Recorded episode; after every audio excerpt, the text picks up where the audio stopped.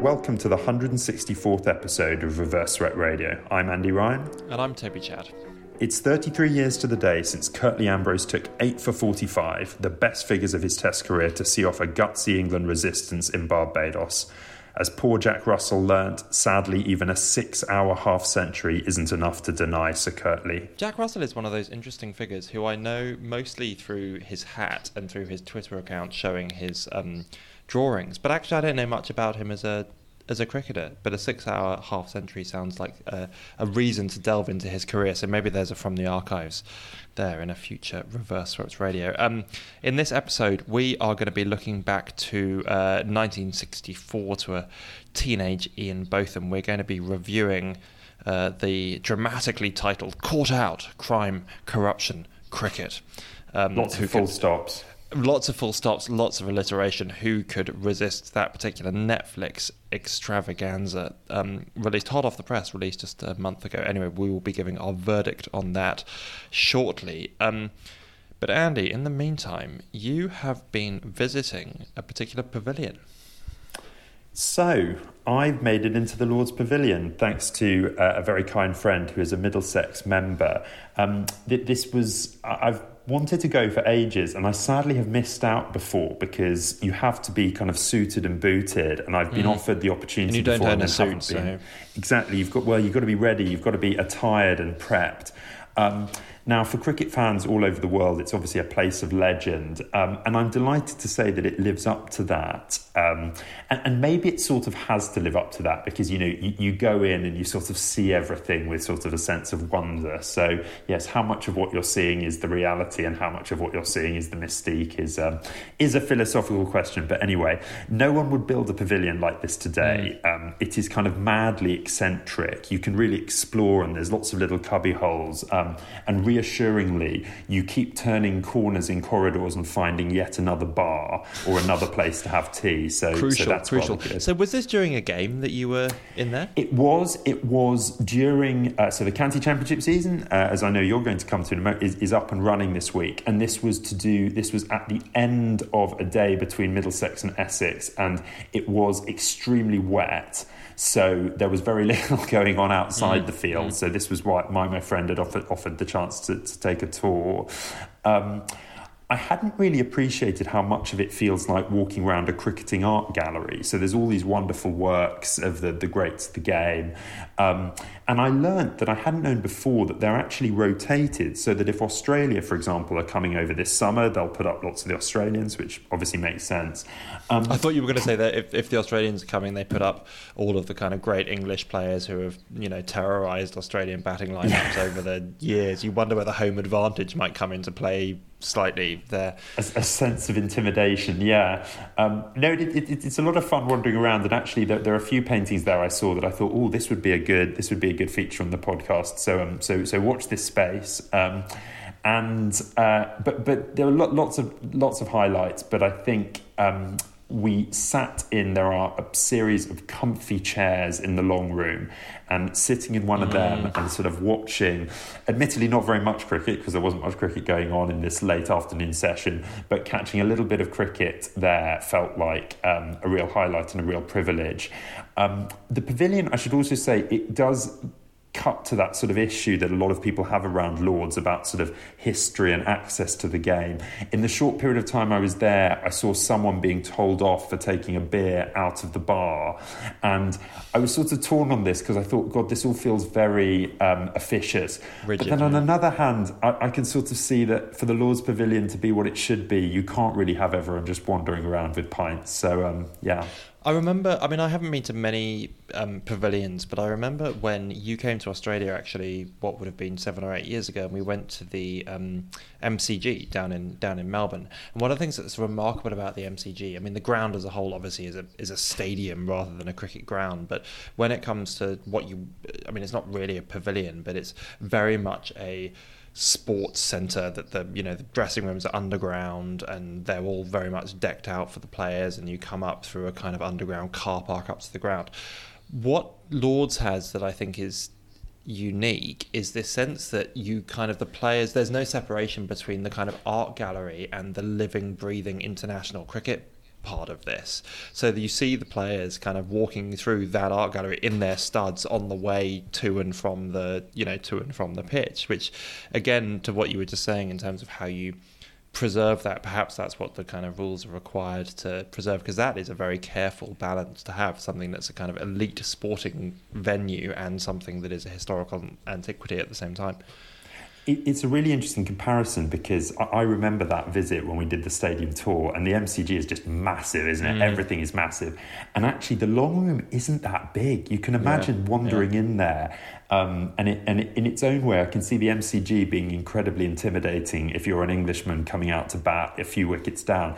In its own way, I imagine the long room can be can be too. Um, now, moving from you know the grand old home of cricket, I guess, to a county that is often much much put upon and, and much maligned, but is um, is having its moment in the sun. We, we, we have not done yet the feature on the Leicestershire Pavilion, but maybe maybe yeah. we should. Um, so I don't look. I have to say I don't follow as much county cricket as I should or I would I would like to.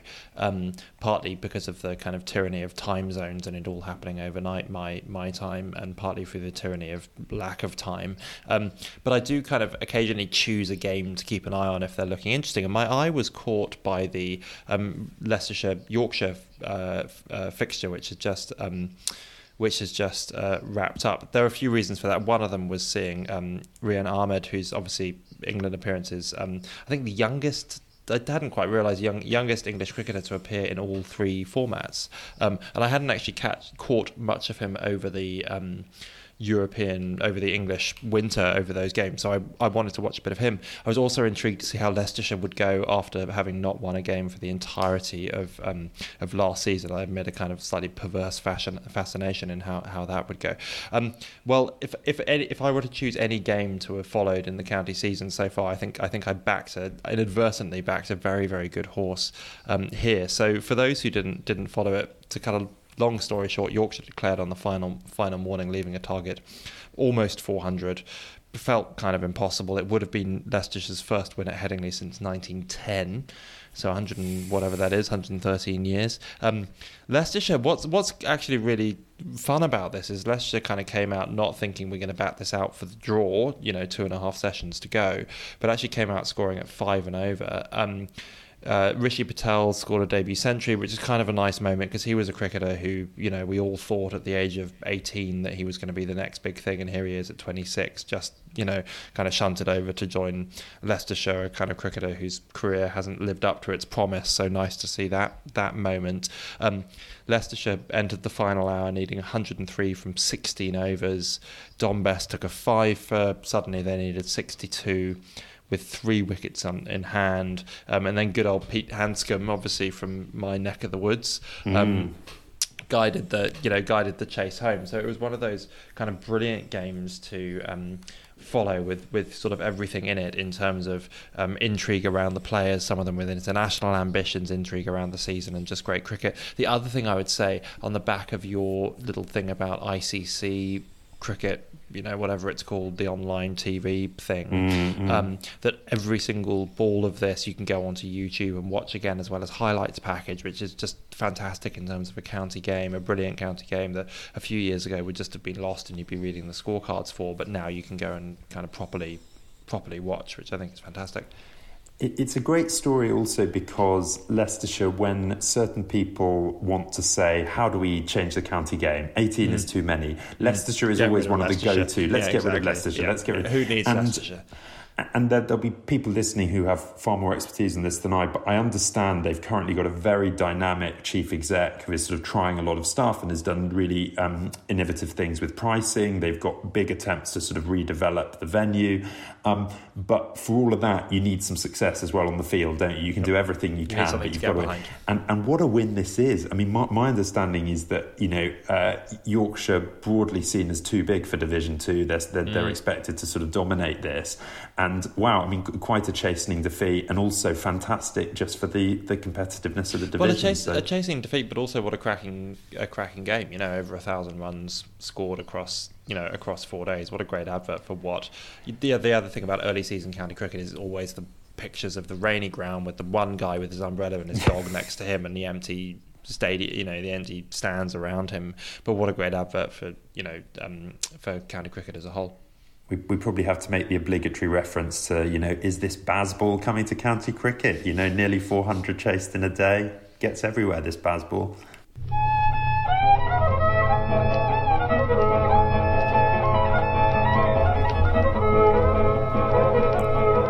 from the archives, and in this episode, Andy is going to be taking us back to 1964 when the teenage Ian Botham loses his teeth but wins the match. So we're at Taunton for the quarter-final of the Benson and Hedges Cup between Somerset and Hampshire, which was for many years the county one-day competition. And at this point in its history, it was played over 55 overs, a slightly eccentric length, but there you go. Ian Botham is just 18 so you know a schoolboy, and already a regular in the Somerset side. He makes a decent start in this game. He takes two wickets in the first innings, including the prize wicket of Barry Richards. Hampshire make 182, so not a great score. But I had to remind myself, looking at some of the other scores in the tournament, that actually this wasn't a terrible. Score. It's score. more than you'd think. Exactly. I mean, 182 in limited overs today is obviously you know game over. In 55 overs, which is what a run rate of my maths isn't good enough here to work this out off the top of my head, but it's a run rate of under. Th- is about three and over, isn't it? I think we can agree it um, is a, it, it's it's an uninspiring run rate, certainly by, by modern standards. Um, but but any but anything over three and over in limited overs cricket at this point was actually a good mm a good rate. You were, comp- yeah, you were certainly competitive, and Somerset's response goes very poorly. Um, and Botham batting at nine, which obviously, you know, this was before, well before he was established as a sort of true all rounder, comes out at 113 for seven, which very soon becomes 113 for eight. 70 runs still needed, and Botham has just the tail enders, Hallam Moseley and then Bob Clapp um, for company. So, just as a, as a small aside, is. Um, was Botham fundamentally a bowler to start off with before he before he added batting to his um, you know to his he was a kind of uh, latter day Steve Smith um, added I, batting as a kind of second second string to what he did. It's actually a complete blind spot for me. I don't I, I think that's I think that's right. I think there's also probably just an extent to which, as someone so young, I think you're right. He was picked at this stage primarily for his bowling, and I think as an 18 year old, there were presumably others in the batting lineup who were seen as sort of more um, more experienced. Um, but yes, I think very much a bowling a bowling all rounder at this mm. stage. Um, so it's a tough spot, and if it wasn't already a tough spot, the bowling attack includes Antigua's finest, uh, Andy Roberts. Um, in research for this, I was looking at a few of the um, nicknames that he's been sort of given at various times, it, which include the expressionless assassin and the hitman. So you sort of you, you know what you're in for with Andy Roberts. Um, Botham, however, met Roberts with the bravado that would later become his trademark, so he hooks an early delivery for six. The next bouncer, however, was considerably quicker, and Botham realizes this too late. He tries to protect his face with his hand, but the ball oh. crunches the hand into his mouth, which I think is difficult to visualize, isn't it? But you, even with that, with your hand in front of your mouth, the power is such that you can't protect yourself. So he presumably took his hand off his bat, and the ball hit his hand, but obviously, you know, his hand wasn't in a strong enough position to resist the impetus of the ball, and kind of every everything, you know, kind of hand and ball all went exactly into his. Well, I'll, I'll, I'll, now give you um, and the assassin indeed. For, well, for those of you of a more squeamish disposition, make sure that you're not in the middle of you know eating anything, uh, eating anything soup. dubious, because um, this is the Ian Botham account of what happens next. I dropped my bat and backed away, cursing, spitting blood, then realised that I was spitting bits of teeth as well. Mm. Two teeth had been knocked out, another two broken off at the gum line. Even more alarmingly, they were on opposite sides of my mouth, and the ones in between were noticeably looser than they had been moments before. Roberts turned to pace back to the end of his run up, ready to deliver the next thunderbolt. So, so, so not acknowledging at all that he was standing here with blood, blood on his feet from his. Yeah, okay. That, that's what the expressionless assassin does. Indeed. As Roberts did so, I spat out the last fragments of tooth, took a few sips of water from the glass of water that the 12th man had brought out, and let him assess the damage. Believing that the game was lost, he and some of the crowd wanted me to retire to avoid further punishment, but that had never entered my mind. It's quite an account. Yeah, it really is. And I think uh, it's interesting also, we think of um, the idea that this was horrifying enough that the crowd as well were sort of saying, you know, this is, this is too much. Botham, however, kept going, and in the end, he kept going and going. He continued to attack, and with Moseley keeping him good company, brought down the target. There was a twist when Moseley fell to Roberts with Somerset just seven runs short, but Botham was not to be denied, and victory was secured with an over to spare, and Botham finished unbeaten on 45. I mean, we've we've heard about um, how Roberts just turned turned back and walked back to his mark. Do you know if he bowled any more bouncers? So we don't. I, I mean, I, it would be great to have a more detailed account. One theory is that, um, and this sounds pretty plausible to me, given that Roberts was not only quick but also famously a sort of very intelligent bowler was that the, the bouncer that Botham hooked for six was all part of the plan, so that Roberts would often mm. slip in a slightly slower bouncer, get the batter to Easy think pickings. exactly, and then the next one's quicker. So the idea is that it was strategy. So I don't know if Roberts bowled more bouncers, um, but uh, it, it, would not surprise me if he did. Um, yeah. I mean, it speaks to the intensity of the. I mean, you, you started off by saying that the Benson and Hedges Cup was, in you know, indeed the primary county one day competition. Whenever you see footage and highlights of it, the, ga- the you know the games are always absolutely packed, and it was clearly alongside the main county championship. It was obviously the real. Um, trophy that all the counties were, were aiming for. But both in terms of the bowling, but also here in terms of you know Botham's desire to see the game through as an 18 year old. I mean, I wonder how much of it was about tournament, how much was it was him as an 18 year old wanting to kind of show his bravado. But still, this kind of quarter final clearly meant a lot to everyone that it could kind of see these kind of scenes of teeth spitting mm-hmm. on the mm-hmm. pitch. Yes, and I mean, unsurprisingly, given that damage, that you know, t- teeth spitting damage, um, the doctor would tell Botham after the game that he had suffered a concussion, um, and Botham would later say that this explains why he felt what he describes as a curious sense of detachment during the remainder of the innings, which is a very odd thought, isn't it? I mean, the idea that he was concussed actually led him to sort of be somehow more relaxed about the setting.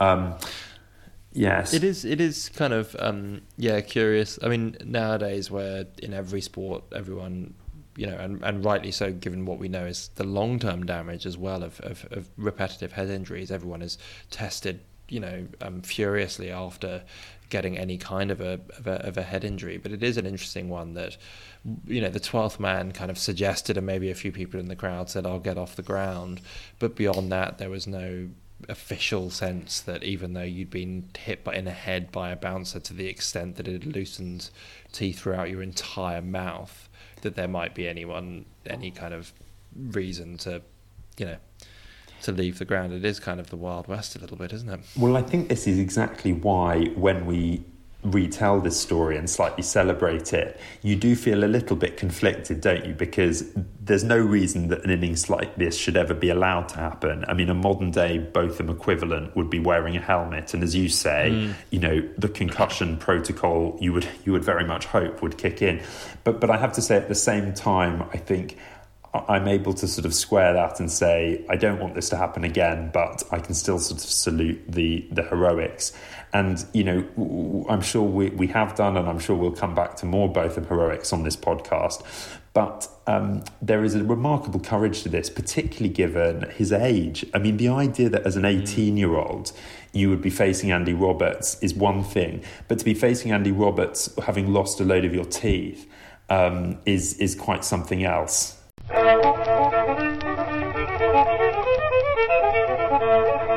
To the review, and for this episode, we've been watching Caught Out, Crime, Corruption, Cricket.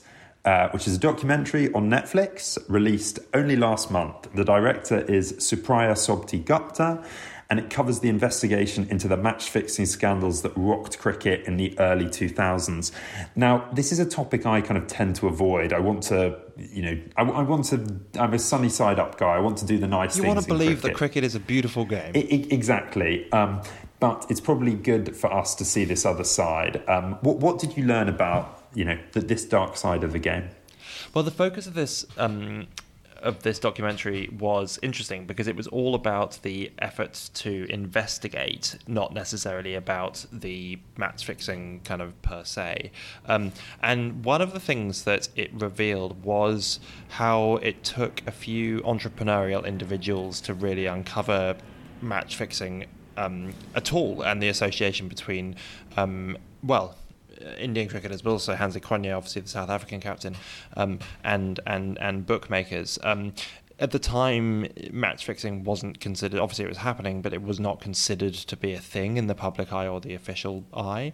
And it took uh, it took kind of considerable guts for some individuals to um, see it through in terms of investigating it journalists and then the police, but then also this interesting figure who kind of pops up throughout the documentary, Manoj Prabhakar, um, who um, is the first Indian cricketer to actually speak up and to you know talk about um, talk about the um, talk about match fixing within the game. All the time while this was happening the BCCI were trying to shut it down. They were trying to deny it. But there were just these individuals who kept on kind of pushing it through without whom it seems the whole match fixing kind of story would um, would never actually have broken. It, it's quite alarming, isn't it, in that regard, how much you're reliant on um, a mix of sort of, as you say, luck and a few individuals. Um, I was really struck by the fact that the Hansi Cronje story was really broken through luck. The Indian police yeah, were yeah. investigating a separate extortion case, and then these astonished Indian officers suddenly heard Hansi Cronje's voice on the line and thought, "Oh God, yes." Um, they heard someone say "Hi, Hansi," yeah. Yes, and they exactly. thought, who's, who's Hansi? And because they were cricket fans, they knew it was Hansi Cronje, and they yeah. followed through, and that's how Hansi Cronje got. Yeah, and I think out, this was the know, very the kind of bad news for Hansi Cronje, which is that had, had his name been, you know, Bob, then it might have been easy. But um, once it was Hi Hansi, you were in you were in all sorts of trouble. Well, and that is it's interesting. You should pick up on that example because actually the way in which it was investigated um, is in itself kind of um, interesting, and they go to London to find the kit that they can use to do some undercover kind of recording. They, they use some innovative investigative methods to actually make this make this happen. Well, it, it's funny, isn't it? Because um, as you say, there's things like uh, a camera in a suitcase, and it all feels a little bit sort of old school James Bond. And I imagine a lot of this kit now is sort of old hat, presumably in the intervening 20 years, you know, we've been, but it is, um, there's something wonderfully entrepreneurial about the journalists. And I think the success of this documentary largely rests on these journalists because um, there's a lot of interviews with them. And it's just a reminder that you need these I, I, want to think of a better word than eccentrics because they're more than eccentrics, but you need these sort of um, characters who are willing to rock the boat um, and do things a bit different. And, and they're, a, they're a good bunch, aren't they? One of my favourite characters in the documentary was a fellow called Minty. I can't remember his surname, but I can remember his first name because it's Minty. Um, and he has the most remarkable pair of eyebrows, and he is just a kind of film documentary editor um, who is working on the initial documentary film that puts together. So when they break the case kind of um, first saying that there is um, match fixing in the Indian establishment, they put together a documentary that they show to a whole lot of journalists, and this is made up of the footage that they have filmed using this secret equipment. Um, and there's this wonderful moment where he um, where he says he was sent back these kind of hours and hours of undercover recordings. You know, a lot of them just showing table legs with horrible audio because the suitcase with the secret camera hadn't been positioned, you know, particularly well. And he just said it was at that moment that he realized it was an effing this whole thing was going to be an effing nightmare to do but yet he followed it through. Out of this sense, I think, of whilst the love of cricket from the Indian public was kind of an impediment because there was this sense for everyone of you don't muck with these people who are absolutely held at the heart of the nation's affection. whilst in some senses that's an impediment, on the other hand, that's actually an incentive. There's this real sense of, well, if that's the case, then we really have to get to the bottom of, you know, what's going on here. And the drive of these individuals against public sentiment and also against the BCCI is, yeah, as you say, quite quite extraordinary. And they do, um, this investigation does bring these figures down. I mean, Mohammed Azharuddin is probably the one who's given the greatest amount of attention in, in the film. Um, and as you say, kind of the, the, the documentary, I think, does a wonderful job in showing what it means to to India to, to see a figure like that sort of brought brought low.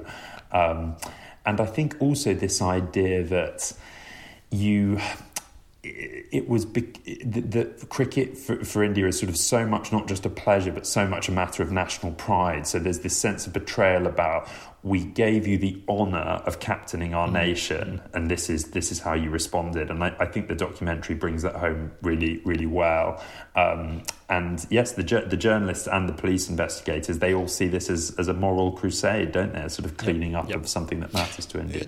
So Mohammed Azharuddin, um, there's also Kapil Dev, um, and there are a couple of others um, within the Indian establishment who are convicted under the well, I can't remember what it's we, called, the kind of corruption thing. We should um, we should caveat with Kapil Dev is the one where they don't find anything, do they? Because Manoj Prabhakar, Dev, they don't.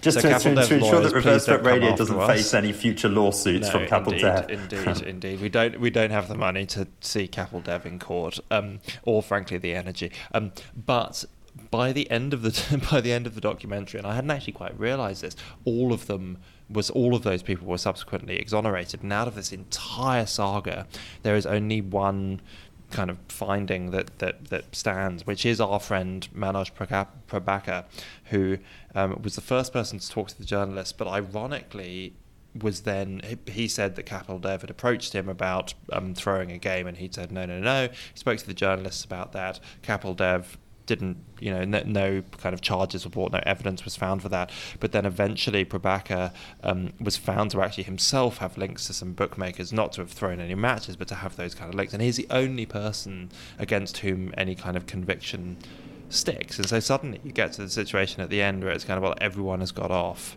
scot free from this. So what are we to believe, therefore, that maybe these individuals didn't do it? But what does that mean for the kind of wider state of Indian cricket and the kind of match fixing that goes with yeah. that? How did that leave you? Well, I think there's a difference, though, isn't it, between. I, I agree with you, and it's clearly very disappointing, particularly for the police officers involved. But at the same time, my understanding is that Mohammed Azharuddin's reputation in India has never recovered. You know, I don't think. I, mm. I think he, he, is, he has always been tainted with this, despite the official verdict. I think there is still a perception within the Indian public. I was left, and, and I think with a feeling, and I think the documentary makers could quite credibly say, well, this is not what we were trying to do. Because they gave us a little insight into quite a few of the incidents, I was sort of left wanting more. So I, think yes. the Manoj Prabhakar story is totally fascinating. You know, yes. as I think one of the interviewers said, he was either incredibly gutsy or incredibly stupid. If it's you know, and, and I would love to hear a bit more on that. I'd love to have got a bit deeper both into the allegations on Azharuddin and and, and I think um, I know it's been done elsewhere, but we obviously skirt through the Cronje story a little bit. So this is really a film about the Indian investigation into yes. these. And it's, it's a good story, and it's a story that these people deserve credit because we so often talk about, you know, India's negative contribution in terms of the illegal bookmakers, and this is a good story. But it did leave me wanting a little bit more on, yep. you, you, know, just as an example, I, I, didn't really ever get a sense of what did Azharuddin do? You know, what, what the, mm. what's the real nitty gritty of that? But Well, and, and that's the thing, you know, with Cronje, we know about those games where he um, you know, it's that game where he was it with Nasser Hussain where he agreed the mad declaration, the, the, kind of declaration, yeah. the mad declaration. Whereas you're right with Azharuddin, I just don't know what those. I mean, I'm sure that they are known, but you certainly don't get a sense through this documentary of what it is that he was throwing. One thing that actually, and maybe this is just me being a bit, um, me being a bit stupid, but one thing that this, this documentary actually made me think about was why it, why it is that match fixing actually matters beyond it being you know the wrong thing to do because if you're playing for your country you shouldn't take take money to to lose.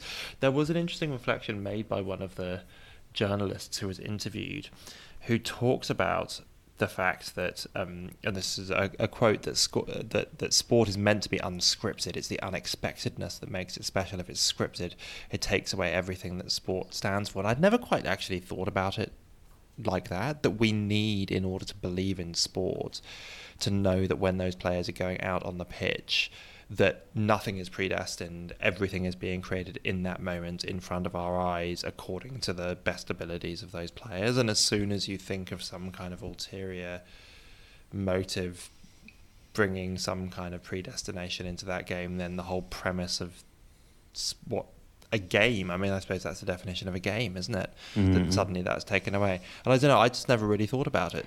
Well, like film... like that, or kind of beyond the moral aspect of it. I, I suppose it depends on your individual outlook, but in some ways the film has a slightly negative ending in that, as you say, a lot of the um, verdicts don't stick long term in a, in a legal sense on the uh, those involved. But in the other sense, there is a feeling that it did lead to actual change. Um, we hear about mm. how players are now much better educated, yes. and one untold the story units that exist in every single tour yeah. party. You know, there's a match fixing person. i'm sorry, no, and, and, uh, and I, have no doubt. You know, it, we don't want to be idealistic about this. I'm sure there are still problems with it in the game, but you know, when you heard some of the interviewees talking about, oh, you know, it almost made me want to give up on cricket. I felt we were a yeah. long way away from that. And one story that I always felt was worth telling as a sort of postscript here was the fact that players, many players, not all players, are better and better remunerated does clearly make a difference here. So I was thinking, you know, they talked about Mohamed Azharuddin's love of, you know, expensive watches and good watches, shoes. I mean, yeah. the modern day Mohamed Azharuddin would be picking up a million dollar contract in the IPL yeah. and could have as many shoes as he wants. So um, clearly not true for everyone. There are clearly a lot of players for whom this is an issue, but maybe I'm being too wide-eyed about it, but there was a feeling that maybe we've maybe we've taken at least some sort of positive steps since this time. Past that. Um, so tell me, have you ever been approached in the Pink Knees Green Eleven to um, provide any information to shady characters on the boundary? Well, it actually explains my low batting average in that almost almost every other week I'm getting out cheaply on the behest of an illegal Indian bookmaker. If it wasn't for that, you know, my average would, would, be, in the fifties. So. Left, right, and centre. yeah, quite, quite. Um, so that was what was it? It was the 164th episode of Reverse Swept Radio. Leave us a review wherever you listen. Join us over on Twitter, and we will talk to you next time.